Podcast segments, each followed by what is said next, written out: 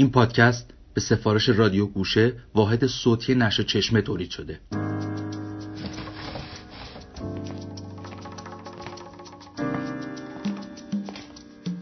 من فقط ماهی یک بار از خونه میرم بیرون. اونم برای سید و شکار. شکار ماجراهای آدمهای باحال دوروبر زندگیهاشون عادتهاشون. شکار مکانهای جالب و شکار اشیای شگفتانگیزی که اتفاقا خیلی هم معمولی هن. پیله. دارید به پادکست پیله گوش می‌دید. این برنامه بازی. کمتر پیش میاد که آدم روزی سر و سر ماجرا داشته باشه. ماجراهای هیجان انگیزی که بتونه جاکنت کنه و ببره به مکانی دیگه و حتی زمانی دیگه. امروزی همچین روزی بود. روزی که اینجوری شروع شد. مهران خسروی یکی از تاجرها و کلکسیونرهای معروف شهر شیرازه که متاسفانه یک هفته است گم شده. یک تماس تلفنی مشکوک با شما گرفته شده که جونش در خطره. از شما خواسته که برید به دفتر کارش خواستش رو براش برآورده کنید و ختم شد به این. این کار فقط یه پیچ کوچیک داره. یه شمشیر زن سه دست از این پیرمرد من کار محافظت بکنه. خیلی مراقبش باشین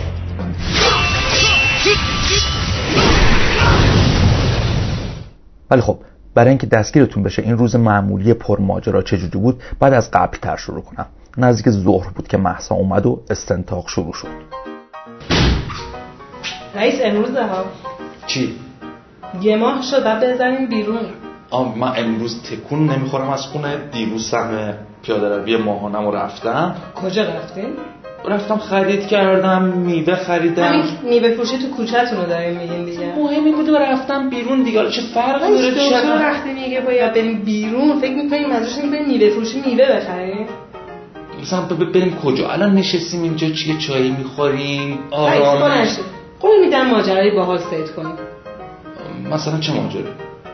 می‌خوایم بریم سینما؟ سینما؟ فیلم خارجی؟ خارجی. نه خارجی نه. ایرانی؟ نه ایرانی نه. رئیس اصلا یه چیز باحال. من یه آدم باحالی رو می‌شناسم اسم علی آقا. رو فکر محلمونه. این سری که براش چای بردم فهمیدم خانمش وسواس داره اونم چه وسواسی. علی آقا هر وقت میره خونه از دم در تا دم در همومشون و خانمش همینطور روزنامه میشینه. علی آقا بعد از روی روزنامه رد شه بره هموم لباسشو در بیاره تا خب فهمیدم دیگه داستانشو فهمیدم. بچه بریم بیرون. نه. رئیس جزا. چایی بیارم برات. رئیس می‌خوایم بریم کارگاهی که دوستامون تنبک سازی دارم بدره تنبکشون همش رو خاتم کاری می‌کنه. می‌خوایم بریم اونجا رو ببینیم؟ نه. چایی بیارم برات. رئیس بیا بلنش بلنش بریم یه جا بازی کنیم. بازی ببین اون قفس 6 7 بازی باحال دارن.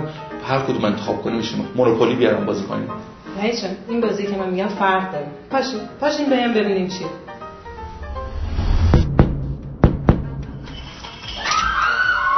دو تا از رفیق‌ها و آشناهامون رو برداشتیم و رفتیم اسکیپ روم یا همون اتاق فرار که در واقع محیط بسته که بعد با حل تعدادی معما و باز کردن چند تا قفل ازش فرار کنید این محیط بسته می‌تونه واقعا اتاق باشه یا مثلا یه خودرو که شما توش گیر افتادید مضموناشون متفاوته. گاهی بعد یه پرونده جنایی رو حل کنید. گاهی بعد از یه زندان فرار کنید. شاید از یه بانک سرقت کنید یا دنبال واکسن ضد زامبی در دوران آخر زمان باشید. بازی های اتاق فرار اوایل قرن 21 میلادی در ژاپن ابدا شد. ولی ظرف 10 12 سال به سرعت به اروپا و امریکا کشیده شد. اتاق فرار توی چند سال اخیر توی ایران هم به سرعت محبوب شده. ما رفتیم به اتاق فرار تلسم. که متعلق به مجموعه رازماز رازماز یه مرکز طراحی بازیه که اتاقهای فرارش رو عده‌ای معمار و نویسنده خوش سلیقه طراحی کردن. وقتی اومدیم بیرون اونقدر آدرنالین توی خونمون بود که نمی‌شد راحت برگردیم به زندگی روزمره. پس همون جماعت شروع کردیم به سراغ گرفتن از برای بچه ها که ببینیم کی پای بازیه. توی راه محسا از بازی های کودکیش گفت. عمدتا توی روستا. حیات خونه ما در که من بیشتر از اینکه شبیه حیات باشه شبیه پارک بود. ما در من هشت بچه داشت هر کدومشون هم دو سه تا بچه داشتن. خب خود همین نوه های پارکی رو می‌تونستن شلوغ کنن. تو حیات ما در من هم تاپ بود و هم سرسره. پر از درخت میوه و یا عالمم پله هایی که نرده های مختلف دور برش بود. بزرگترامون همه داشتن فوتبال بازی می‌کردن. ما بچه هم از تاب و سرسره می‌رفتیم بالا پایین. مسابقه میذاشیم اما افسانه این کارو یه بار توی کسی مسابقه گذاشته بودیم. وقتی پسر من رفته بود بالای سرسره تا از درخت انجیری که کنار سرسره بود انجیر بچینه افتاد پایین و گوشه لبش پاره شد. دایی من شاکی شد و گفتم می‌خوام این سرسره از جا بکنم ما بچه ها وحشت کرده بودیم و اینکه پارکمون داشت از بین می‌رفت. از اون پدر مادرم ناراحت کردن چون میگن که دیگه بچه ها نمی‌تونن اونطور که باید سرگرم شن. با هزار حرف حدیث اون سرسره سر من خیلی بچه بودم. فکرم 4 5 سالم بودش که خبر رسید بزرگم فوت شد. و ما بعد سریع می‌رفتیم پیش مادر بزرگم. من وقتی وارد حیات شدم این بار دیگه پارک نبود. شهر بازی رو دیدم. چون تمام بچه های فامیل جمع بودن بچه های دوستا جمع بودن تعداد بچه‌ای که تو اونجا بودن از سر و کول همه داشتن بالا می‌رفتن و شلوغ بود. یه چیز عجیب غریبی جالب ترش این بودش که انقدر مامان باباهای ما سرشون گرم بود که اصلا نمی‌دادن سراغ ما بگن بیاین برین بشینین سرصدا نکنین. این خطرناکه اون خطرناکه. مثلا منی که عاشق این بودم که از نرده ها به جای سرسره استفاده کنم اونجا تنها زمانی بودش که می‌تونستم از پلا برم بالا از نرده بیام پایین و هیچ کس نگه آی نکن نیفتی این داستان گذشت. تا چند روز ما همش می‌تونستیم اشغال کنیم و اینا و هیچ کس بهمون هیچی نگه. ولی بعد از اینکه چند روز گذشت دوباره اون حساسیت شروع شد. یه بار که مامان داشت تو آشپزخونه پیش مادر بزرگم غذا رو درست می‌کرد من بودو بودو رفتم پیشش.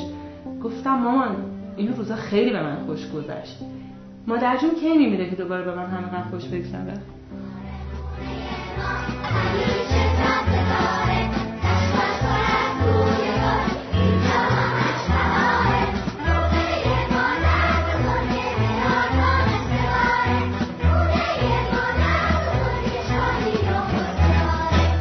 تا به الان که چهل سال عمر از خدا گرفتم همیشه نصف اتاقم کتاب بوده و نصف دیگهش خرت و پرتایی که مناسب ترین کلمه براشون اسباب بازیه. بخشی از اونها البته یادگاری های بازی های کودکیه ولی قسمت زیادیشون هم اسباب بازیاییه که هنوزم مرتب تمیزشون می‌کنم و هر از گاهی هم باشون بازی می‌کنم. تا همین اواخر این ملعبه ها مایه شرمساریم بود و والدینم هم وقتی بهشون اشاره می‌کردن جوری سر تکون می‌دادن که نمیفهمیدی به حال من افسوس می‌خورن یا پولایی که بالای این بچه بازی ها خرج شده بود. ولی از قرار معلوم توی چند سال اخیر و احتمالا به خاطر فراگیر شدن گوشی های هوشمند و گیم هاشون بازی کردن دیگه مثل سابق برچسب و ننگ اجتماعی نداره و پذیرفته شده که نرخر چهل ساله ای مثل من ساعتها بازی کنه. همبازی همیشگی من برادرم بوده که سه سال از من کوچیکتره. ولی اونقدر اصا داده است که همه فکر می‌کنن از من بزرگتره. ما تا الان مجموعه ای از 17 18 تا بازی رومیزی جمع کردیم که مایه عشق و حال خودمون و بچه های فامیله. ماجراهای بازیامون رو تعریف می‌کنم ولی همه اینا واسه اینه که بگم سه چهار ساله که دیگه سراغ بازی های رومیزیم نرفتم چون یه بازی جدید کشف کردم که به موقعش میگم بهتون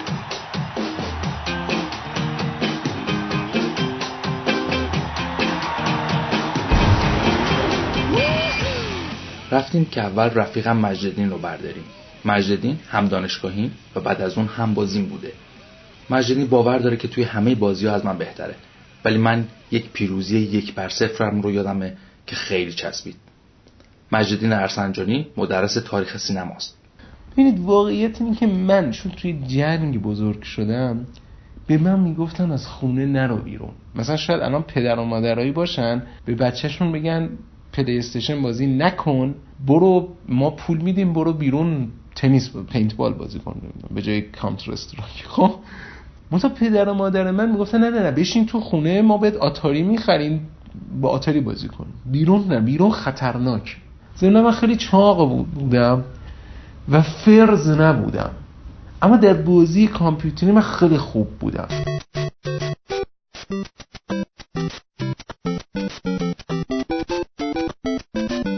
من تجربه بازی دور همین ندارم. در این بازی ها برتری فیزیکی به معنی ند قوی بودن به معنی سریع بودن خیلی مهم بود. من چون سریع نبودم اصلا هیچ وقت بازی من نمی... واقعا نمی‌دادن. من این قشنگ یادم یه بار چون مثلا پدرم گفتن که برو بازی بکن. اینا بازی کردن ده نفر می‌خواستم مثلا پنج به پنج فوتبال. چهار به پنج بازی کردن منو بازی ندادن.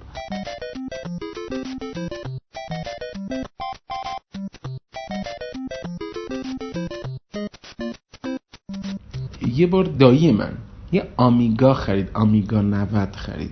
و اون کسی که بهش فروخت صد و خورده بازی هم روی آمیگاه بهش داد.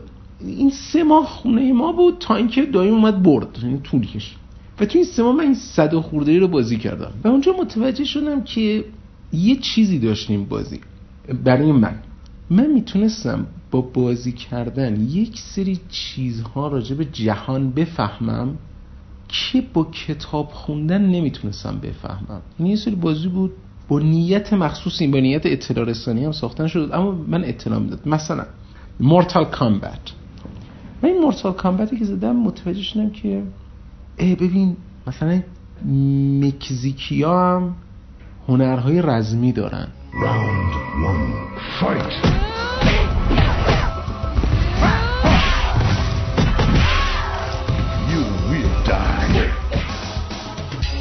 ولی من بچه پایین شهر بودم.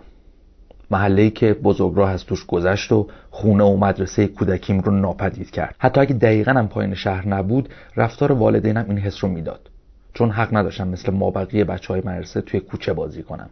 و همیشه رفتار خوب در تضاد با رفتار بچه های کوچه بود. باید توی فضای خونه سر می کردم با برادر کوچکتری که تنها خاصیتش این بود که توی همه بازی ها می بردمش وسایل بازیمون که سه تا سبد بزرگ رخت رو پر کرده بود بیشتر بقایای اسباب بازی هایی بود که به دست ما دو پسر بچه سرتق معیوب شده بودند. علاوه انبوه چیزای بی ربطی که به دلایل مختلف به سبد اسباب بازی ها راه پیدا کرده بودند. یه جورایی شبیه بود به گنجینه که تام سایر از بچه های محله تیغ زده بود. چند تا تیله تکه از یک زنبورک یه بطری شیشه یا آبی رنگ قرقره دستگیره در کلیدی که هیچ رو باز نمی کرد یه تیکه گچ.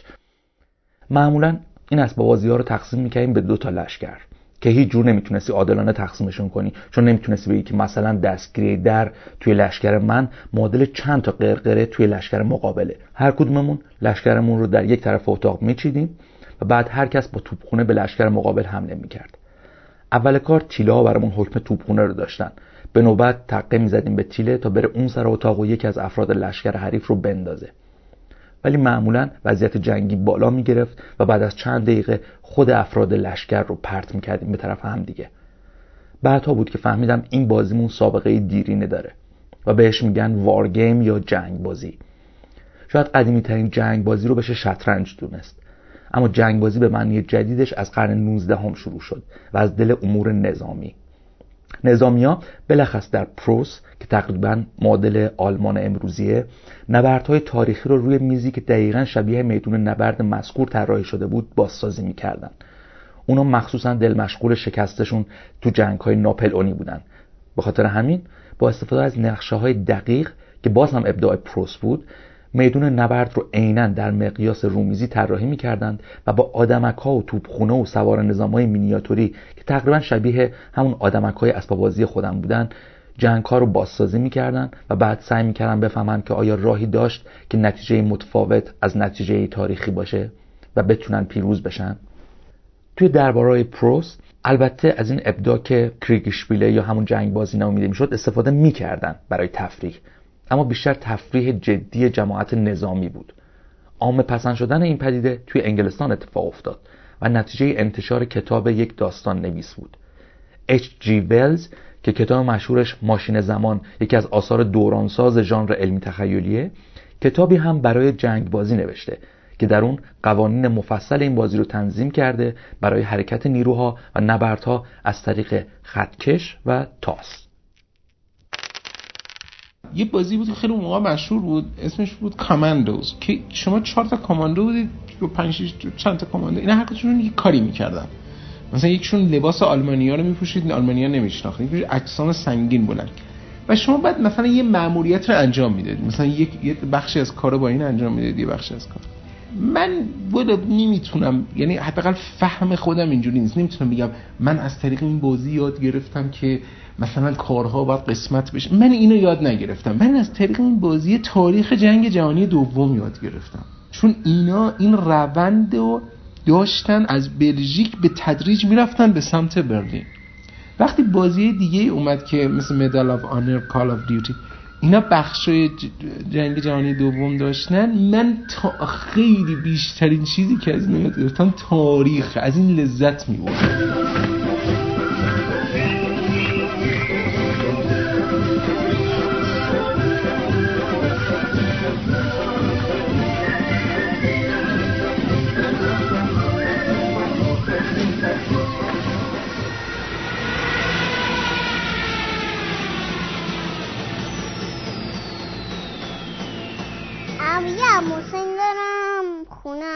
همون گناباده. یه کوچولو از گناباد دورتره.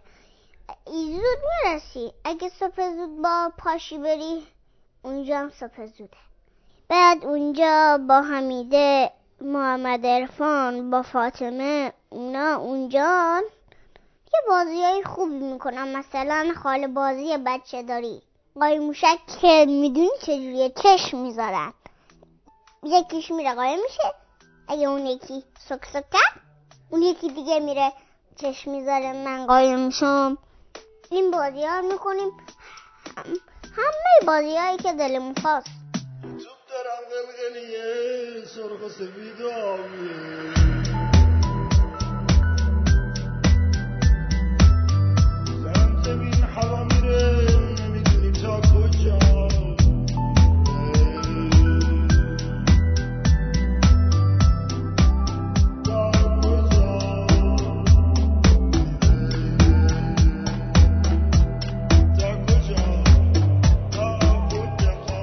توی ماشین محسا موزیکی گذاشت که به نظرش روحیمون رو آماده می‌کرد برای مسابقات خیلی جدی فیفا.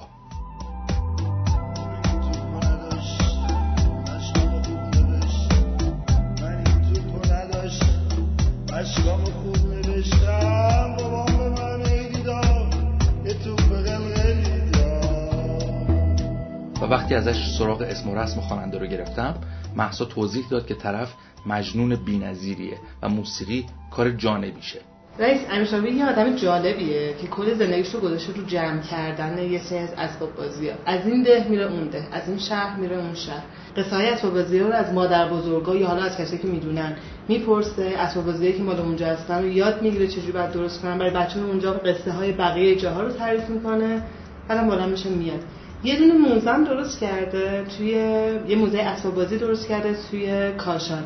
وقتی میری تو موزه یه خونه قدیمی رو در نظر بگی که بادگیر داره و اینا و یه آدم اتاق تو هر اتاقش سر از اسباب بازی رو گذاشته. تو دارم قلقلیه سرخ سفید راهمون رو کچ کردیم و رفتیم دیدن این قصه گوی بازیگوش امیر سهرابی. راجب ماجرای این که من چطور شد رفتم سراغ این موضوعات این که بخشش به کودکی من برمیگرده. کودکی من دو تا فضا خیلی در کودکی من موثر بوده. یکی فضای کوچه یکی فضای روستا.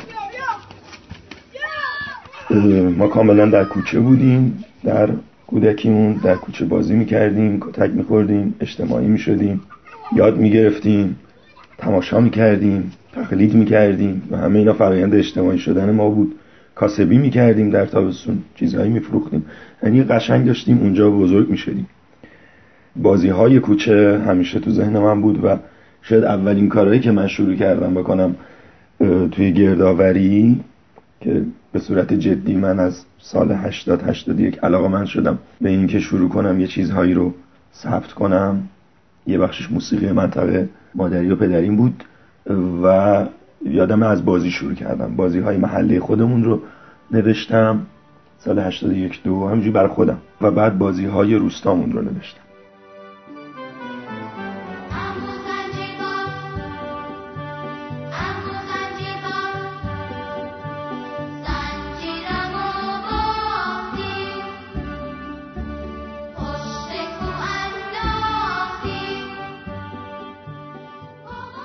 گفتم که روستا هم خیلی مهم بود. ما خب روستایی نبودیم. بچه کوچه های جنوب شهر تهران بودیم ولی تجربه های روستا با تجربه های کوچه خیلی فرق می‌کرد.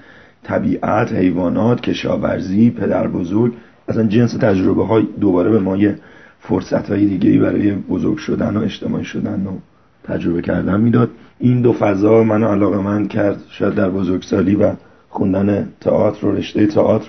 من زود خیلی زود رفتم روی موضوع نمایش های بومی خودمون نمایش های سنتی خودمون.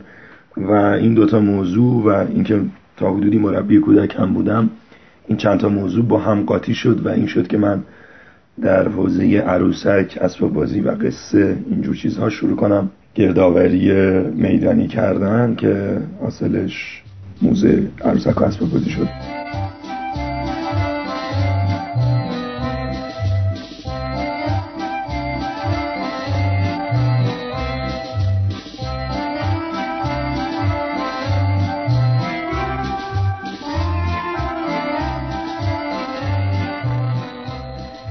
از بین اسباب بازیهایی که تو موزه داریم و یادآوری کردم یه نوع ساخت اسباب بازی برام خیلی شیرین و جذابه. اون مدلی که خود کودک با یه صبوری و ممارستی اسباب بازیشو می‌سازه. خب خیلی از اسباب بازی ها به سادگی ساخته میشن یا توسط بزرگترها برای بچه ساخته میشن. ولی اینی که می‌خوام بگم توسط خود بچه ساخته میشه. یک نمونهش تیله سنگیه که تو اکثر مناطق ایران هست. این رو من در روستای تاجمیر جنوب خراسان در حوالی بیرجند هدیه گرفتم از یه کودک. کودک سنگی رو ور میداره و این سنگ رو انقدر میسابه تو چندین روز انقدر میسابه رو زمین تا دقیقا مثل تیله های شیشه ای میشه که ما در کودکی داشتیم. البته می‌تونیم بگیم دو سایز بزرگتر از تیله های معمولی که ما داشتیم. یه تیله سنگی که حالا واژه تشله یا گولی یا گوله هم بهش گفته میشه. خوشحالم که الان این موضوع توی جامعه خیلی بهتر داره پرداخته میشه. شاید در دهه هشتاد این نگاه وجود نداشت و براتون بگم که گاهی اینکه من چند صد کیلومتر می‌رفتم مثلا در سیستان و بلوچستان یا در وقتیاری ها دنبال عروسک بگردم واقعا به من عجیب نگاه می‌کردن که یه مرد این همه کیلومتر راه اومده میگه عروسک برای ما درست کن اصلا فکر می‌کردن که این دروغ من به یه قصد دیگه ای وارد اون روستا یا اون منطقه شدم.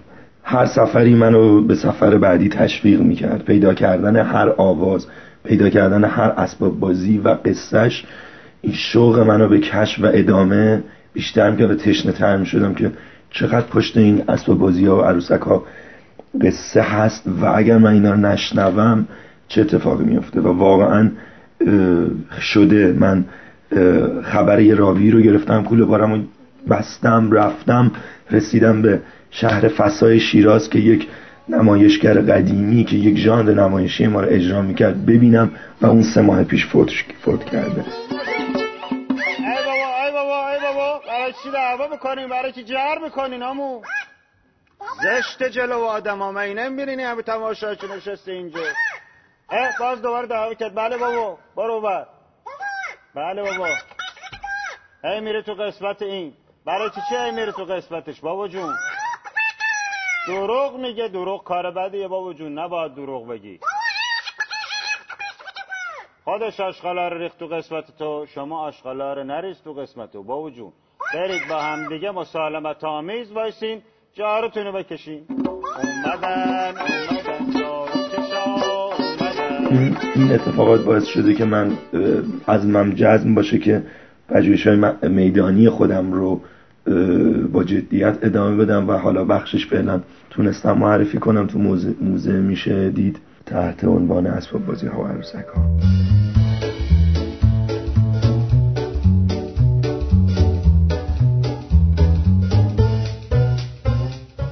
توی اون سالها تأمین کننده اصلی اسباب بازی های من و برادرم کسی بود که به نظرم عجیب ترین شغل دنیا رو داشت. نون خشکی نمکی. تقریبا هفته یک بار می اومد و در ازای نون خشک می‌تونستی ازش نمک و ظروف پلاستیکی بگیری. معامله نابرابر که هیچ جور ازش سر در نمی آوردن. مخصوصا اینکه در بین ظروف پلاستیکیش یک سرباز در ابعاد مینیاتوری هم بود که دو رنگ سبز و قرمز داشت. می‌تونستی نون خشک کپک زده بدی و آدمک پلاستیکی تحویل بگیری. هر قدر که مادرم توضیح می‌داد این نون خشکا قرار خوراک گاو بشن نمیفهمیدم چطور کسی حاضر اسباب بازی بده و نون خشک کپک زده تحویل بگیره. حتی اگه همه نون خشکای دنیا رو بهم می‌دادن حاضر نبودم آدمک رو باشون معاوضه کنم. حتی اگه گاو بودم. فکر کردم بچه های آقای نور خشکی باید حسابی خوشبخت باشن. حتما توی خونشون پر بود از این آدمک های اسب بازی.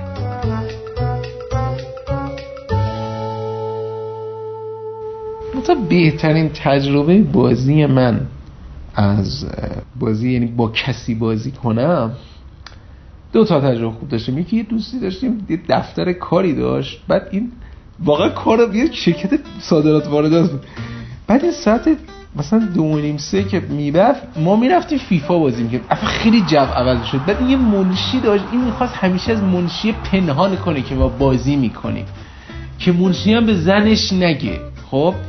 بعد خیلی جد ما که وارد می‌شدیم به عنوان بیزنسمن وارد می‌شدیم. مثلا ما می‌رفتیم تو می‌گفتیم بله ما از دفتر استانبول تم اومدیم فور بعد منشی صبح میاد میگه این دفتر استانبولیا چیش دارن کدوم دفتر استانبول؟ چیش بیچاره آقا اینا رو نگید این فکر می‌کنه واقعیه. هر کسی بهش تلفن می‌زدن این بر میداشت. مثلا خانومش بود یا کسی دیگه بود. من تو یکی جا میادم جوری برداشت گل خورده بود عصبانی بود. برداشت تلفن رو طرفش کجا یکو کجا کار. کار کار. چه کاری؟ چه کاری داریم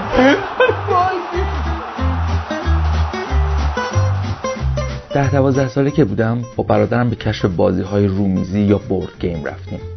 اولینشون فتح پرچم بود که بعدها فهمیدم نسخه ایرانی شده بازی استراتگو بعدش فکر بکر معادل ایرانی مستر مایند و بعد بازی کاراگاهی سرنخ. که معادل کلودو بود.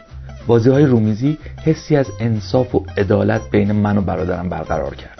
امکانات برابر قواعد یکسان. پیروزی در هر دست نبرد رومیزی فتح پرچم نشون می‌داد کدوممون واقعا برنده هستیم. کماکان از برادرم میبردم مالکیت یک بازی رومیزی هم هیچ اهمیتی نداشت. بالاخره باید یکی منت دیگری رو می‌کشید که بیاد بازی کنه. اما اینا به این معنی نبود که بزن بزن تموم شده و صلح برقرار شده. کافی بود فیلم بروسلی و جکی چان ببینیم تا بعدش بیفتیم به جون همدیگه و اولش ادای مشت و رو با صدای سینمایی بیش بیش قاطی کنیم و بعد به تدریج فنون و تکنیک ها رو کنار بگذاریم و با مشت و لگد زخم همدیگه رو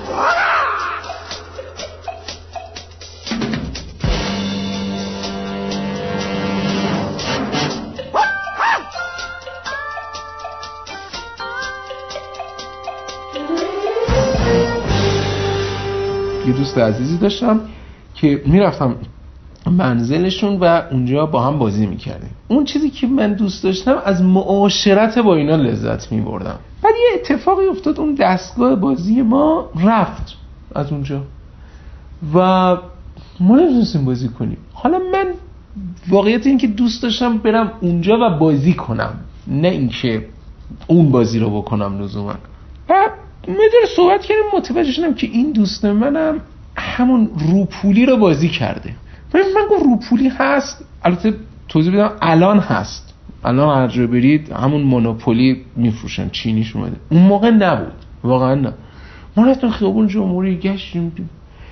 بعد من یه بره فکر کردم بیش گفتم ببین این خواهی مش مقواست دیگه. منم فتوشاپ و این ایلستریتر و گرافیک دیزاین بلدم. می‌دونی می‌سازم اینو کاری نداری که. رفتم خونه واقعا برنامه بود که تا فردا شب همش رو بسازم. و یه فکر کردم گفتم بزن که دارم می‌سازم. بس یه چیز دیگه بسازم. بذار به جای اینکه این مستر مونوپولی باشه من اینو عوض کنم و اینو بیارم در یه فضای ناصر الدین شاه. در یه فضای دیگه. حالا بعد تصمیم گرفتم که این فضا ناصر الدین شاه باشه و اون شهر شهر تهران باشه؟ تهران؟ تهران که میگن در سنگیه. اما مردمش بده. فکر کنم خیابونایی که توی محله نزدیک هم باشن و ضمن مونوپولی منطقی داره. شما از جای ارزون شروع می‌کنید به جای گرون می‌رسید. من از چاله میدون شروع کردم و خیابون آخر لالزار بود خب؟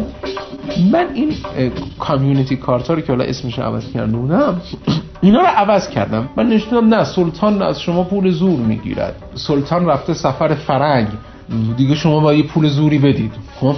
یا در شهر وبا اومده شما پول بدید به خاطر اینکه زنده اید نه به خاطر درمان. درمانی وجود نداره. خانه ظلمت شود آخر خراب ای اسکناس جمله دلها رد شد کباب اسکناس.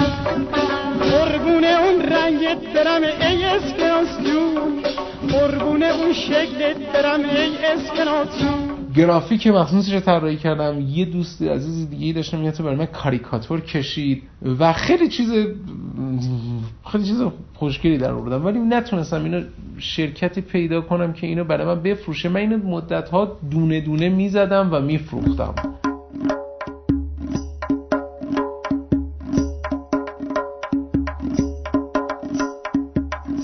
شیرین ترین لحظه کودکیم که تقریبا روی همه لحظات و تصمیمات بعدی زندگیم تاثیر گذاشت روزی بود که رفتیم روستای آبا و اجدادیم به اسم اردکلو که عموی پدرم توش زندگی می‌کرد عمو علی.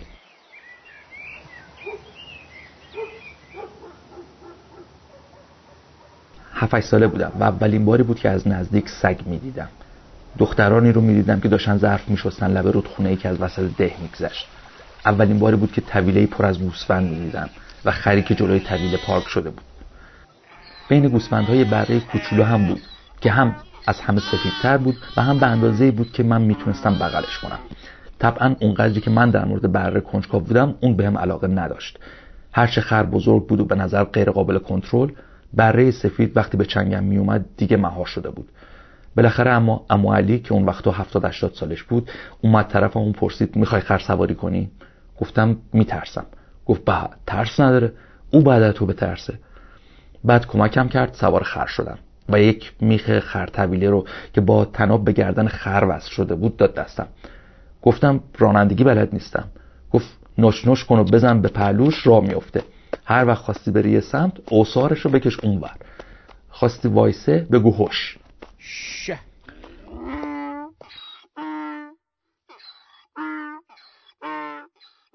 اردکلود در دوران اوجش در تابستون که همه از شهر برمیگشتن به زحمت 300 نفر جمعیت داشت.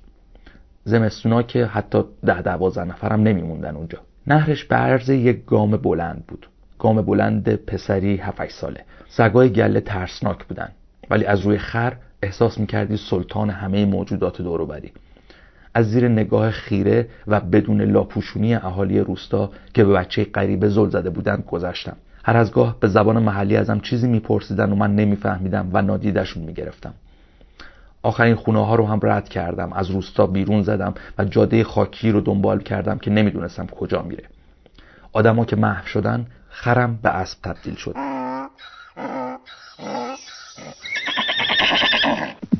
و منم به شکارچی که با تیر و کمون به خرسایی که توی داستانهای اموالی شنیده بودم حمله می‌کردم. بعدها وقتی کتاب دونکیشوت رو خوندم سر تا سرش به نظرم روایت اون روز خرسواری من بود. بعد از چند ساعت برگشتم. اونم از ترس یادآوری این نکته که اگه از خر بیفتم یا پیاده بشم دیگه قدم نمی‌رسه که دوباره سوارش بشم. کسی نگرانم نشده بود ولی منتظرم بودن. خواستم برم سری به بره بزنم گفتن بیا نهار بخور. بعد از نهار رفتم توی طویله ولی بره رو پیدا نکردم. از امو علی پرسیدم گفت بره رفته صحرا بچره. پرسیدم چرا بقیه تو طویله موندن؟ گفت چون یهویی گرسنه شد شب برمیگرده. گفتم ما اصل داریم برمیگردیم تهرون نمیشه برم دنبالش. گفت اگه می‌خوای برو سوار خر و برو ببین شاید پیداش کنی. رفتم ولی پیداش نکردم و دم غروب سوار پیکان پدر شدیم و برگشتیم تهران. تازه همین چند سال پیش بود که از بین تعریفایی که والدینم از ایام قدیم می‌کردن فهمیدم برای سفید نهار اون روزمون بوده. صبح که میشه از تو آقای صداش میاد.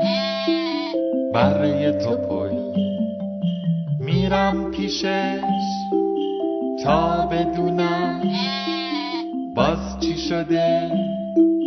بر جونم.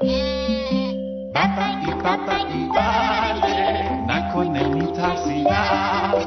بابایی گرسنه ای.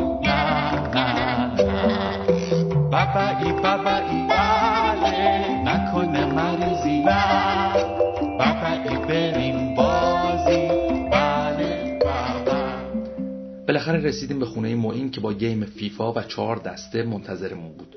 برای مسابقات دو به دو. معین فرخی نویسنده و مترجمه و ازش کتاب ناداستان انتخابات 96 یک روایت غیر سیاسی از یک اتفاق سیاسی منتشر شده. نیاز به توضیح نیست که معین رو بارها با نتایج حیرت انگیز شکست دادم الان که فکر می‌کنم همه زندگیم گزارشگر خودم بود.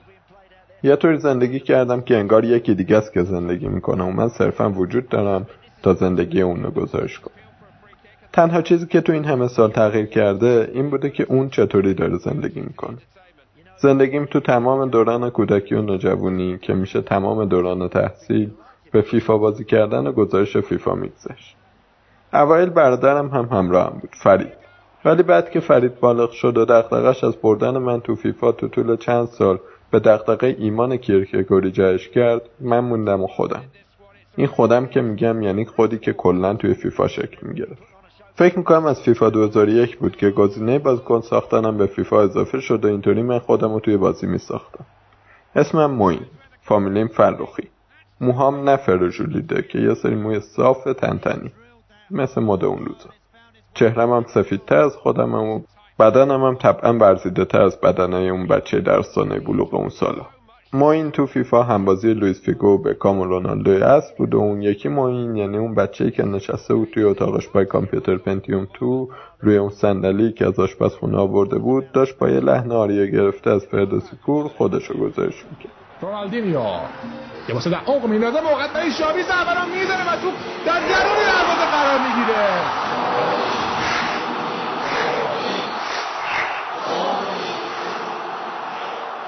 فرید برادرم سالی یکی دو تا کتاب برام می‌خرید و اولش با خط خوش ازم دعوت می‌کرد که به دنیای ادبیات شیرجه بزنم. ولی در کمال تاسف برادرم و حسرت خود الانم من بیشتر دوست داشتم خودم قهرمان تو فیفا بدونم تا قهرمان فلان رمان کلاسیک. بعد بلوغ بود که پای ادبیات همزمان با دخترها به زندگیم باز شد. من همچنان تو هر چیزی که نوشتم گزارشگر زندگی خودم مونده.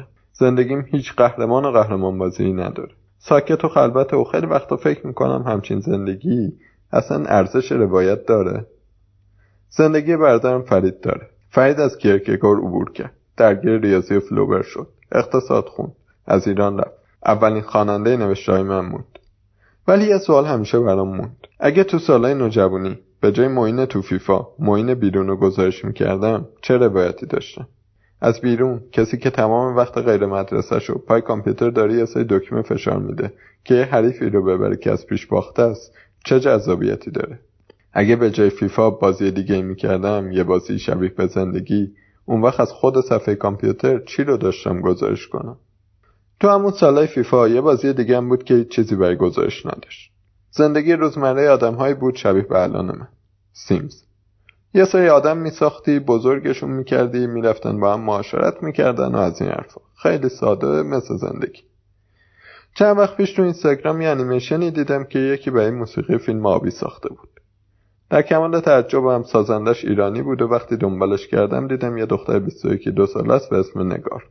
در اصل نقاش و انیماتوره و بین استوریاش از نقاشیاش یه سری انیمیشن سادم دیده می‌شد از بازی سیمز.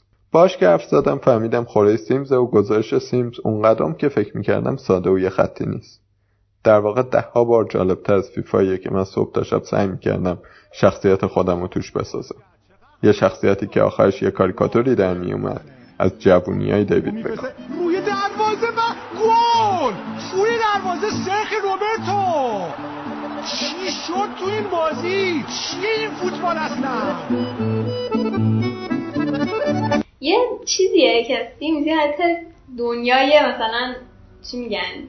مدینه فاضل است یه جورایی. بعد مثلا من خب من که بهش فکر کردم دیدم که دلیلش اینه که کسی که این بازی رو می‌کنن احتمالا چالش دوست ندارن چون بازی که چالش نداره این واقعا فقط یه حالت خیلی آرامش داره وقت گذرونیه بعد بعد یه مدت مثلا شروع کنی تو این کاراکتر یه سری کاری خود می‌خوای زندگی انجام بدی می‌کنی بعد بازم دستاورد بسته است. یعنی مثلا چون اونقدر بازی خوش ساخته نیست خیلی پرهزینه نیست و مثلا گرافیکش اونقدر خفنی نیست. یعنی تهش بری مثلا می‌بینی که اونقدر حالا دستت باز هر کار بخوای باش بکنی. مثلا همین میشه که دیگه یواش یواش بعد یه مدتی تیمزه رو شروع می‌کنن یه سری برنامه نویسا شروع می‌کنن درست می‌کنن که این هی نزدیک واقعیت بشه. مثلا چه می‌دونم مود مثلا خشونت می‌ذارن که بتونی توش آدم بکشی. چون تو سیمز انقدر دنیای مثلا پرفکتی اصلا نمی‌تونی تو آدم بکشی توشه مثلا یکی اذیت کنی. مثلا نه می‌تونی چک بزنی صد کوشه یکی مثلا یه بالاتر نداره. مثلا همین هم هست که سیمزرای حالتی میشن بعد یه مدت سادیستیک میشن. یعنی میگن وای خدای چقدر اینجا همه چی خوبه مثلا چیز خراب شه چرا هیچی خراب نمیشه. و شروع می‌کنن مثلا انواع مرگای مختلف و واسه سیمزاشون تجربه می‌کنن. ببین یه بیسی هم داره. سیمز کلا یه مقدار مسخره بازی و فانه. یعنی قضیه تنز داره توش. یعنی حتی خود سازنداش توش تنز گذاشتن. که مثلا یه داستانی که پیش میاد. مثلا اینا میرن مثلا می‌خوان دکتر بشن چجوری دکتر میشن؟ مثلا میرن یه روز انترن میشن. خب. دومین روز میرن دو بار شطرنج بازی می‌کنن. یه مهارت استدلالشون میره بالا استدلال از مهارتشون مثلا دو سه تا لول میره بالا مثلا لول سه استدلال دیگه مثلا دکتر میشن. خیلی مسخره است. بعد مثلا حتی خود سیمز مثلا کنایه میندازه تو مثلا دیالوگایی که داره. مثلا مثلا میگه خب مثلا شما در سه روز دکتر شدید مثلا. یه قضیه داره که اصلا هیچ چیزی جدی نیست توش مثلا خیلی دنیای باحاله که یعنی میگه چند ساعت که بازی می‌کنی انگار هیچ جدی نیست. نه مرگ توش جدیه نه مثلا بچه تو مثلا بوکشی توش جدیه مثلا بچه آتیش می‌گیره مثلا خیلی مهم نیست جدی نیست واقعا. یه سری هست مثلا دوست دارم اون قسمت آرشیتکت بودرشو دوست دارم مثلا خونه خفن می‌سازن مثلا یارو اینا بعد بازی نمی‌کنن یه آدم خیلی کمی هستن که بازی هم می‌کنن. مثلا اونقدر کم بازی نمی‌کنم. این بازیش استوریش هم بدن نمیاد چون مثلا این سری تنز داره. مثلا یعنی مثلا بازی می‌کنی یهو یه چیزی میگیرده. یعنی مثلا واقعا این بازی اصلا دیپ نیست ولی مثلا یه چیزاییش کوچگره باحالی هم داره جایی حال می‌کنی اون قسمتاش یه چیزی یه دنیا انقدر همشش خوبه و انقدر همشی راحت به دست میاد آدم مریضی اینو می‌گیره که مثلا اتفاقا سخت کنه. خودش داستان مثلا میره قتل رو مثلا میاره تو بازی که مثلا یارو مثلا یه تراژدی واسش ایجاد شه. این حال به هم می‌خوره تراژدی نداره باید تخیل خودت استفاده کنی. من از خوشم میاد چون من خودم یادم که همش می‌خوام خودم یه چیزی داشته باشم. یعنی من یه کاری بکنم یه تأثیری داشته باشم تو کاری دارم انجام. مثلا من فیلمم کلا مثلا دوست دارم خیلی فیلم ببینم. مثلا من که اینجوری بعد فقط بیننده باشم. دارم منم یه چیزی اضافه کنم خودم بهش. مثلا اصلا خوب میشم. مثلا من آهنگ گوش میدم میرم بغلش مثلا یه نقاشی می‌کنم یه اضافه می‌کنم به آهنگی که دارم گوش میدم. مثلا فیلمو نمی‌فهمم چیکار کنم تا آخرشو ببینم.